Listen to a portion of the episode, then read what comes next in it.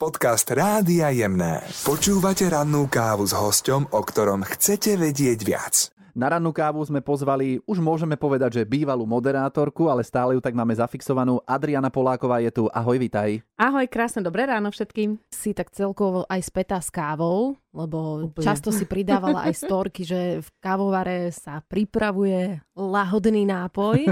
Áno, áno, Doteraz to je to musí takto? Byť. Jasné, samozrejme. Aj teraz idem z cukrárne, pretože ráno som si tam pekne o 6 išla spraviť kávu. Vždy, keď som teda doma, tak si idem tam spraviť kávu. A tým ja musím začať deň. Proste káva, to je, to je moje. No a začnime tým, čo máš nové, lebo sme si všimli na Instagrame, že je to kalendár na rok 2022. Áno, a veľmi sa z neho teším, pretože ani nemal byť. V čase, keď sa rodila myšlienka kalendára, tak sa rodila aj myšlienka kúpy toho zámku Kaštiela v Rakúsku. No a tieto dve veci sklbiť, to, to by nešlo. A potom neskôr, keď ešte som bola taká nalomená, že dobre, zmluva je podpísaná, mám teraz mesiac voľna, tak prišli zdravotné komplikácie, tak to som si povedala, že to už vôbec nie.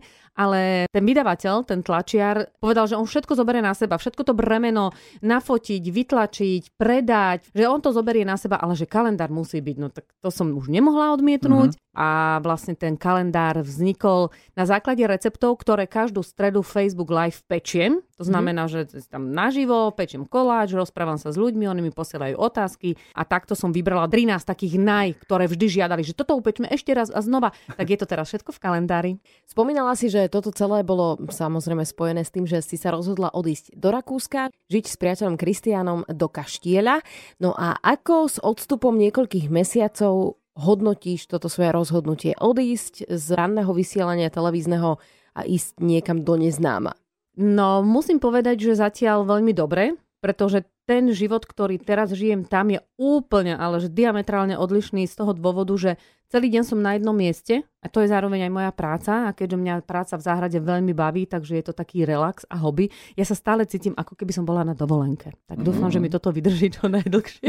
A je pravda, že teraz sa v Bratislave objavuješ málo a keď sa tu objavíš, tak čo ťa sem ťaha? Deti. Mhm. Mm-hmm. To najviac, pretože už sme, no mami, kedy to vlastne príde, že už sme spolu a je to, je to úplne super. Aj keď sú dospelí, sú veľkí, majú svoj život, všetko, ale tak je to iné, keď príde mama domov. Máš pocit, že ich Nabalená? musíš stále kontrolovať? Vieš čo, už to nie je o kontrole, už je to o tom, že mi chýba ich objatie. Aj keď sú dospelí, veľkí a keď objímam svojho skoro dvojmetrového syna, je to také smiešne, ale, ale mne to chýba, takže chodím sem hlavne kvôli teda deťom a vždy si k tomu nabalím aj nejakú robotu, či už v cukrárni, alebo potom takéto príjemné stretnutie ako tu v rádiu, kde je to úplne že fantastické, lebo z každých dverí niekto vybehne, že jej, ahoj. A nebola prvá reakcia detí také, že wow, super, bude live a budeme mať e, voľno a mama občas príde. Ja si myslím, že na začiatku to tak aj mali, ale zistili, že sakra, tam mama není doma, niečo tu chýba. Takže Mhm. teraz už sa to trošku mení. A decka nechceli žiť do Rakúska tam s vami? Nie, Vôbec? nie, tak oni vôbec, oni 21 rokov žijú tu, tu majú rodinu, kamarátov, priateľov, prácu, sestry, tak oni nevedia ako dôvod.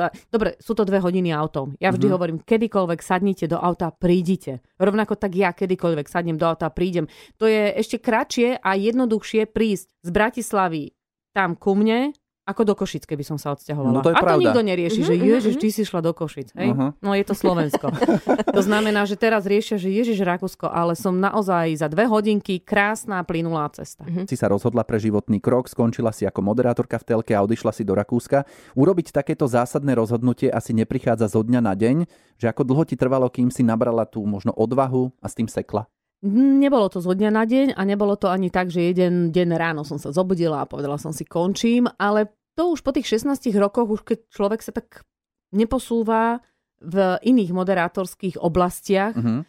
a proste ráno ostáva taká srdcovka, tak som si povedala, no tak buď tu ostanem do dôchodku, čo by bolo super, Mhm. ale v tom prišla ponuka kúpiť tento kaštiel. Tak som si musela vybrať a Teleráno som už poznala, kaštiel ešte nie, tak hovorím, skúsim niečo nové. A v podstate je to prepojené najmä s tvojim priateľom Kristianom. Áno, určite, pretože sme spolu 5 rokov a už sme aj tak rozmýšľali neskôr, kde budeme spolu bývať, keďže ja som na Slovensku, on vo Švajčiarsku. Tak čo pripadalo do úvahy vtedy? V- Pol cesta, Rakúsko. Takže Áno? áno, v tom sa objavil aj ten kaštiel, kde sme boli prvýkrát na dovolenke aj my. A ja som si povedala, jo, to je také pekné miesto. Hovorím, a to nie je ani ďaleko. A navyše Kristián sa narodil kúsok, asi 20 km odtiaľ, takže všetká jeho rodina, kamaráti, známi, všetci sú tam a všetci nám veľmi pomáhajú, čo mm-hmm. je úplne obrovská výhoda. A zrazu som si povedala, že tu by bolo pekné bývať, čo? A on že no áno. A potom mi o dva mesiace volá, že ten kaštiel je na predaj, že čo? On to ho kúp.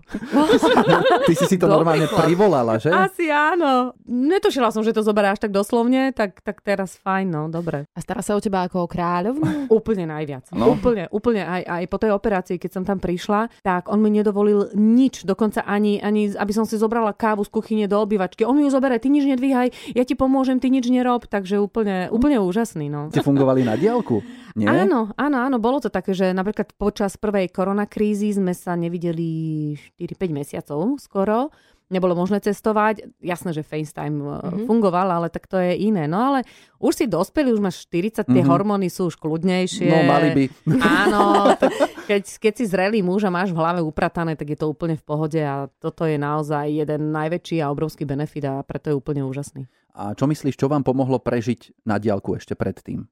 No to, že obidvaja sme mali jednak svoje životy, uh-huh. prácu a keď sme boli spolu, tak väčšinou sme niekam išli aj na výlet e, alebo na dovolenku takú kraču alebo niečo, že proste sme si to tak užívali, ale nie som jediná, ktorá má takýto vzťah kvázi na diaľku alebo mala a naozaj to funguje, že keď ste spolu raz za čas je to o to intenzívnejšie. My sme sa napríklad ešte ani raz v živote nepohádali je pravda, že on tak väčšinou dá za pravdu, hej, to je mm-hmm. prvý úspech nehádania sa dobrého vzťahu. To je až neuveriteľné. Ja som proste voda, oheň, všetko.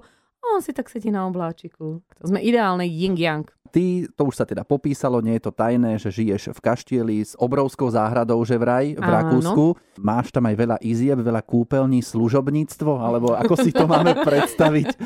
že panička. No. Áno, som panička, ktorá zatiaľ všetko obhospodaruje sama, pretože tam nikto nie je. Iba ja a môj priateľ. Mm-hmm. Takže a keď príde jeho rodina na navštevu, tak kávu sa uvarí, to je najmenej.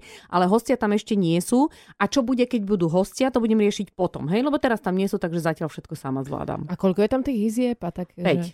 Uh-huh. Dobre, čiže vy tam budete žiť aj spolu s nejakými hostiami? Áno, je to tak rozdelené, že polka toho krídla kaštieľa prvé poschodie je súkromná časť, tá je aj tak oddelená a na prízemí a potom v tej vežičke hore, tak tam sú teda budú hostovské izby. Ono to aj pôvodne bol penzión, keď sme to my kupovali. Uh-huh. Ale úplne, úplne prvé, keď to postavil pán Borkenstein, veľmi významný uh, podnikateľ za čas Rakúsko-Horska mal najväčšiu výrobňu bavlny, látky, tak to bol dom, normálny dom. A dokonca teraz dva domy od nás býva jeho prapravnúk, pán Borkenstein, už sme u neho boli na káve, on bol u nás na obede a rozpráva nám zážitky z detstva. Tyto. Je to úplne úžasné, takže je to super. Stretla si sa aj s negatívnymi reakciami na tvoje rozhodnutie? Nie, pretože ja negatívne reakcie nepríjmam, nevnímam, nečítam. Filtruješ? Filtrujem, mm-hmm. odpingpongovávam, takže nie. A máš tam aj nejakých susedov, ktorých zásobuješ svojimi maškrtami? Lebo vieme, že to tak bolo, keď si mhm. žila na Slovensku. Pomaly sa už zoznamujem. Uh, je tam trošku jazykový problém, keďže moja Nemčina nie je vôbec dobrá a oni tam rozprávajú štajrmajersky. Uh-huh. To je taký dialekt, že že až. Takže teraz neviem, či sa naučím skôr nemecky alebo ten ich dialekt, ale napríklad vajíčka už posúvam susede. Tam už, keď máme viac vajíčok, tak už ich zoberiem. Takže toto už funguje a neskôr samozrejme bude aj to pečenie. No. Ale, tak ja si myslím, že nepotrebuješ jazyk na to, keď prinesieš koláče. Všetci vedia, čo majú robiť. A to áno, ale každý sa chce rozprávať, každý chce vedieť čo najviac. Dávajú mi strašne veľa otázok a ja sa na nich tak pozerám a duchu, že nerozumiem. A teda mieniš sa, na... sa usmievam. A mieniš sa naučiť po nemecky? Musím aj chcem. Mm-hmm. Tak asi to bude také prírodzené, keď tam budeš... Áno, tak prídu hostia a ja budem tu na nich. Mm. Že... Viete ďalších 5 jazykov okrem Nemčiny? s ktorými sa s vami porozprávam. Takže tá Nemčina je taká moja ďalšia výzva. Ty teda žiješ vo veľkom kaštieli v Rakúsku a nebala si sa tam zo začiatku, vieš, v takom veľkom priestore, či nejakí duchovia alebo tak, vieš? Nie, lebo tam žiadni nie sú. Uh-huh. To som zistila už počas tých, e, dvakrát sme tam boli ako hostia a ty už máš taký feeling z toho domu. Už, už niečo ti tam sedí alebo nesedí. Ale pre mňa toto bola Adina láska na prvý pohľad, ten kaštiel. A potom on nás privítal, takže to je tam výborná atmosféra, je to tam pekné, tiché, pokojné, takže nič z toho. A navyše nikdy som sa ja nepripravovala na bánie sa, takže ja som, tuším, ani nikdy v živote nevidela nejaký horor film. Mhm. Ale to som nepozerala už predtým, lebo keď som vedela, že ráno chodím skoro do práce, keď je ešte o 5. tma a niekto spoza kríku z nejakého filmu by na mňa vyskočil, takže ja som sa vždy stránila akýchkoľvek popudov na mať strach. A aj napriek tomu, že si odišla z toho mediálneho sveta, stále sa ti ozývajú novinári? Ale asi áno, lebo o tebe čítame celkom. A no, tak bol taký menší ošial okolo mňa, to je pravda, pretože predsa len kto dobrovoľne odíde z postu moderátorky ranného vysielania, najsledovanejšej rannej show a, a, a zabalí to, odíde do zahraničia a nie je to nejaký domček v lesíku alebo chalúbka, ale zrazu hej, taký trošku väčší kaštel. Takže bolo to určite zaujímavé pre všetkých.